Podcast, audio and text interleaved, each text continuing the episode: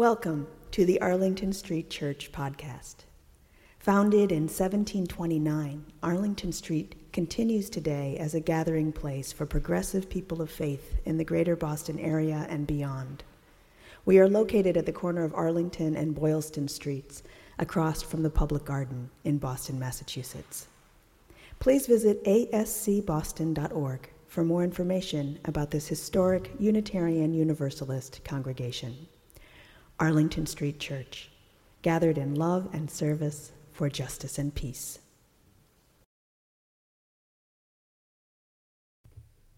Thank you for inviting me back. Thank you for inviting me home. This church that meant so much to me 50 years ago, not only to me, but to hundreds of people, thousands of people in the Boston area who came here regularly from 1967 on to resist to rebel, to pray, to celebrate, to reaffirm their opposition to the war and the draft, and their affirmation of a better life here. It's great to be back. I have to say, the church looks really good. I was here 25 years ago and it needed a lot of work. Paint was peeling off. I recognized some of the tears in the pew cushions that I remember from 25 uh, years before that. But everything looks good now. So well done. I'm going to tell a story that George knows well, and some of you perhaps do, but I imagine many of you do not, uh, about what happened in October 1967, and then again a few months later, that May. Um, but I'd like to begin with a little bit of my own story, which then connected with this one as I came, as I said, home to this church. I grew up in the basement of the Unitarian Church of Buffalo, New York. My parents were, well, they fit the classical definition of Unitarians. They were agnostics with children. and so my sister and I went to the Sunday school in the basement for years. We loved it. It was a great Sunday school. We learned about other religions. It was always other religions, actually. Uh, and had a tolerant, if somewhat amused, attitude toward all of them. But I became a very serious Unitarian. I was glad to be one. I felt part of it. And I, it stayed with me through high school when I was active in the Channing Club of Buffalo, and then uh, even in college, where I joined the college group for occasional meetings. When I came to Boston in the fall of 1966 to be a graduate student in English at Harvard, I started hanging out at 25 Beacon Street, then the headquarters of the UUA, where I met, among others, Bob Hohler, who had been for many years the, well, had just begun to be, I think, a lay minister in this church. Um, he was then at the Layman's League office at 25 Beacon. And I learned a bit about this church. And I got involved with activities there at the headquarters. I also met Homer Jack, a famous Unitarian minister then, who was in charge of social action for the denominational headquarters. Soon I met his son, Alex Jack, who was a graduate student in divinity at Boston University. So I felt sort of plugged into Unitarians again when I came that fall. By that time, as you know, the war in Vietnam was escalating rapidly. The news was full of terrible stories of villages destroyed and children napalmed and American soldiers and Marines getting killed. And I was getting more and more angry, more and more sickened by it all, as was a large portion of my generation and many older, older people. And in particular, I began to feel guilty about having a student deferment from the draft. It was not guaranteed if you were a graduate student, but I had it. My local draft board seemed to think I should keep it. But I felt worse and worse about having it because I knew very well that there were lots and lots of men my age or younger who were being drafted who didn't have the option of going to college or had no other way of getting out of it, but who went, either cheerfully or reluctantly, to face a terrible war. So I decided the least I should do is tell my local draft board that I was a conscientious objector, even though I was still a student in good standing. I wrote to my board and said so, and they wrote back almost immediately to say, No, we don't think so. You're not a conscientious objector, and moreover, we don't think you're entitled to a student deferment anymore either. So that began my struggle with my local draft board to prove that I was a conscientious objector. But Alas, I was a Unitarian, agnostic. That didn't help. Uh, the Unitarians are not on the list of peace churches. You should do something about that, right? I think you're trying here. It's good, but it was, I was not a Quaker or a Mennonite.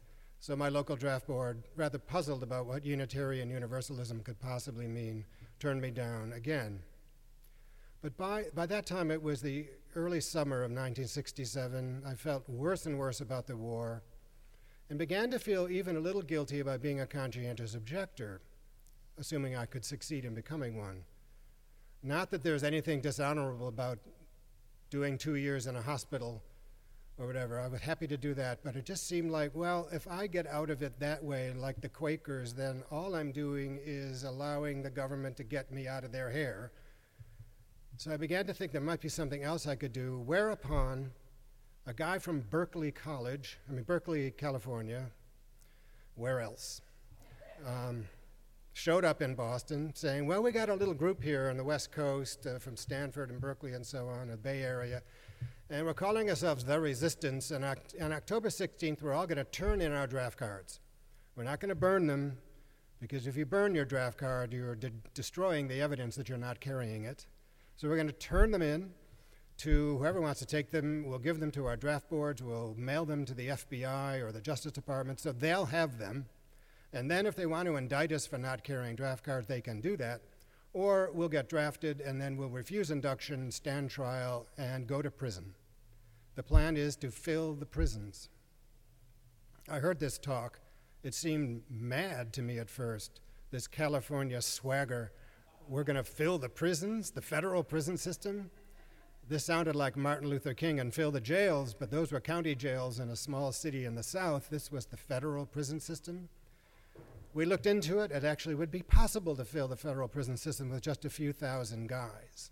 So we found. Well, I finally thought, all right, I think I'll do this.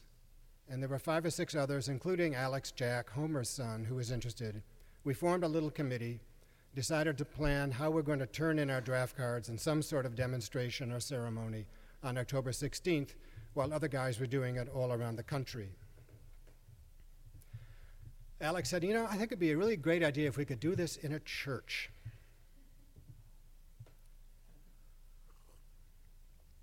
I should blow the shofar at that point. Um, I remember laughing. We all laughed. Sure, Alex, you're going to find a church that will allow us to commit multiple federal felonies in its sanctuary? yep, he said, I think I could find one. The next day, he said, I found one. Uh, so we met the, our little group the next day, I think, with Jack Mendelsohn and I remember asking him, saying, Jack, this is amazing that you're going to allow this in your church here at Arlington Street Church. And he said, Listen, in, eight, in the 1850s, this congregation used to arm itself and break into the Boston City jails to release the fugitive slaves. We're not going to worry about a few draft cards. So he was as good as his word. He said he'd like to take part himself. He would ring the, have the bells rung as we marched in, playing "We Shall Overcome," etc., etc. So we held a rally in the Common, marched to the church, about 5,000 strong. It was then the largest demonstration against the war that Boston had seen in October 67. The place was filled, not least with press. Ivan can talk about that. He was sitting next to Sander Vanocur of NBC News. Um, we had speaking the Reverend Dr. George Huntston Williams, Hollis Professor of Divinity at Harvard, who happened to be Alex's uncle. Alex is the real mastermind behind this whole thing. He pointed out that this was the 450th anniversary of the nailing of the 95 Theses on the door of the church at Wittenberg. And of course, very, we're very close now to the 500th. Do you have plans? yes, sir. if not, I'll come and nail something on your door. The. Um, he said this, this would be perfect. This is in the spirit of Martin Luther defying the, the established church. Also speaking was Bill Coffin, William Sloane Coffin, chaplain at Yale University, who was a Presbyterian and was a little chagrined, happy to be here, but a little chagrined that it should be the Unitarians that first did this amazing thing. And he said, Ah, you Unitarians, he said, you're, you're a little thin in theology, but you're thick in ethics. He spoke. I spoke on behalf of the draft resistors. Several others spoke. And then when we gave the call, 200 guys came forward and handed in their draft cards to 100 ministers and priests who were standing up here in front. I don't know where they all stood, actually, but they were here. And um, we had one of these candlesticks, I think, that had belonged to William Ellery Channing lit for those who wanted to burn their cards. We preferred they didn't, but we allowed them to.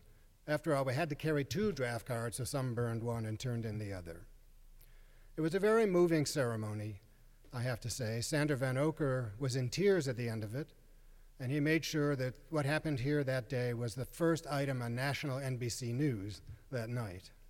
The second item was an enormous demonstration in Oakland, California, that, that shut down the Army base and recruiting center for the whole day. It was an amazing time. The church paid a price for it. Some well to do conservative members of the congregation left, took their money with them, went to First Church or Second Church a few blocks away. Um, I believe the fire insurance policy was canceled because there were bomb threats. It was, it was hard for this church, but the congregation stayed true to it.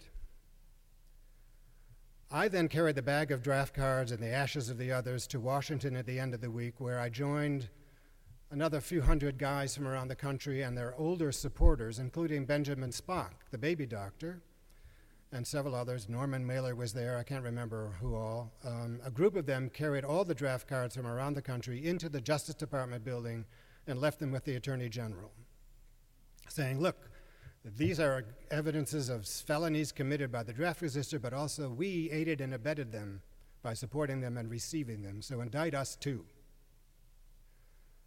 Well, things quieted down for a while. The FBI was all over the place, calling us here in Boston, perhaps calling you, George, I can't remember. yes. Um, but things were fairly quiet.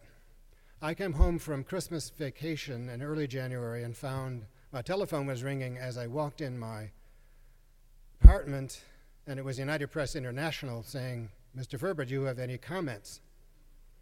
And think, things had been quiet for a few months, so I was rather puzzled by this. And I said, About what? And the reporter said, Oh, you haven't heard. You've been indicted for conspiracy with Dr. Spock. What do you think of that? and I said something profound like, No shit. What? Was that all right? I said that here. Um, he said, is that, is that your comment? And I said, No, wait, wait, wait. Uh, and I thought of something a little more appropriate that they could quote. And the phone did not stop ringing for an hour. We were indicted the most diplomatic and gentle way, and we were never arrested or anything. We just learned about it through the press. Um, at any rate, Dr. Spock, the baby doctor, William Sloane Coffin, the chaplain of Yale, two other older men who all had supported us, and I were indicted for conspiracy for what mainly went on here and then what went on later in Washington as we turned in the draft cards to the Justice Department. We now know that Ramsey Clark, who was then Attorney General and has since gone on to be a very radical left wing lawyer, uh, wanted a test case. Uh, he thought it was too bad that young men were having to mount these trials and defend themselves without much money, but people like Spock could afford good lawyers, he thought, so let's have a test case about the war and about the draft. That seems to have been his idea, though we did not know that at the time. Well, I'm not going to talk about the whole trial, except to say that when the day of our uh, indictment, or, I'm sorry, when the trial itself began that May, this church again did something remarkable. It opened its doors to two young men, one a draft resistor who was about to be arrested, and the other an AWOL soldier who was not going to go back to Vietnam, uh, stayed here in this room and claimed sanctuary. This was the first symbolic sanctuary in the country. Today, we hear a good deal about churches around the country offering sanctuary to refugees or undocumented immigrants. Uh, a very big movement now. But it was here that uh, the sanctuary idea, I think, first started, and it was for war resistors.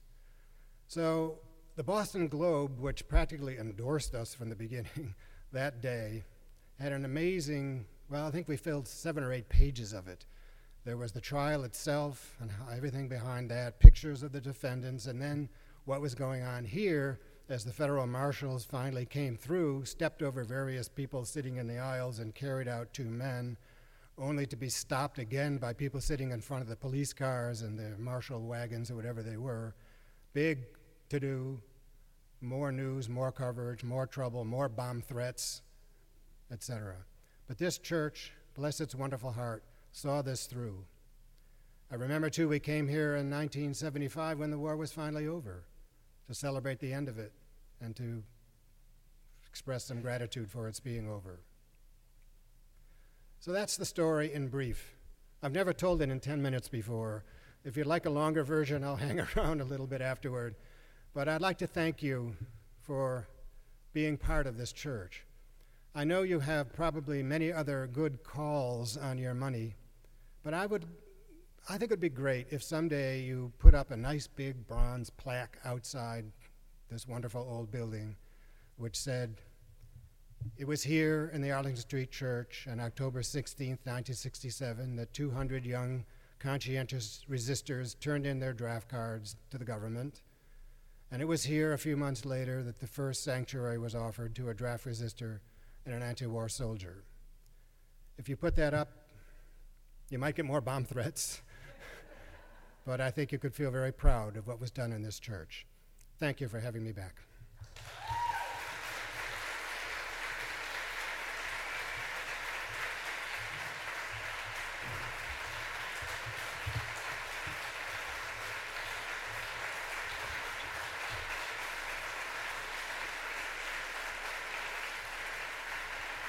Beautifully done. Thank you. Michael. The draft card turn in is one of the proudest moments in the history of this congregation. And it was one of the most shameful moments in the history of our country. Far and away, those who served in Vietnam had been excluded from the American dream without the resources to get a deferment. And then, when they returned, those who did return, these patriot warriors were confused with that dirty war scorned rather than honored. That wound still festers. The Vietnam War is largely seen as a profound failure of leadership operating in a deadly web of laws. That national setting has never been as familiar as it is again now. With perfect timing, Historian and filmmaker Ken Burns has just introduced his new 10 part, 18 hour PBS project, The Vietnam War. On September 13th at the Kennedy Center in Washington, D.C., Ken Burns asked for veterans in the audience to stand and remain standing. A couple dozen white haired but vigorous men, mostly in their 70s, stood to applause and cheers. It is too late for so many, but better now than never. And then Ken Burns asked for anti war demonstrators to stand. And after nervous laughter, more men, also white haired and vigorous, stood. Republican Senator and decorated Vietnam veteran John McCain joined in the applause for them. Ken Burns says that when Senator McCain was invited to the screening, he just wanted to see those parts of the documentary featuring the North Vietnamese story. Show me their story, he said. A new chapter of healing will be founded on mutual respect and curiosity and the understanding that there are many truths. Given the resources to resist the war, what would you have done? And more importantly, what is the modern equivalent of turning in draft cards? These are the closing lines of Reverend Dr. Jack Mendelsohn's sermon on the Sunday that followed.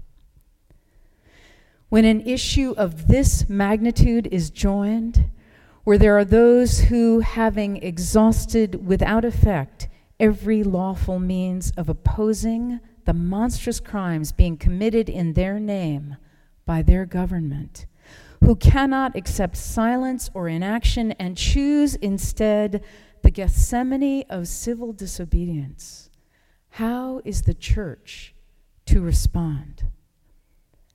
That is the question posed to this church. You know, he says, how it was answered last Monday. But the continuing answer, the one that really counts, is yours. Beloved spiritual companions, in these days of awe, May we plumb the depths of our souls and seek truth and reconciliation and healing. Every day, we are offered the opportunity to summon great courage and do justice and love mercy and walk humbly. So help us, God. Amen.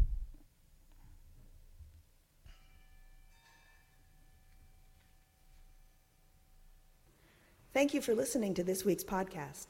We would love to hear from you via email at office at ascboston.org or through our Facebook page.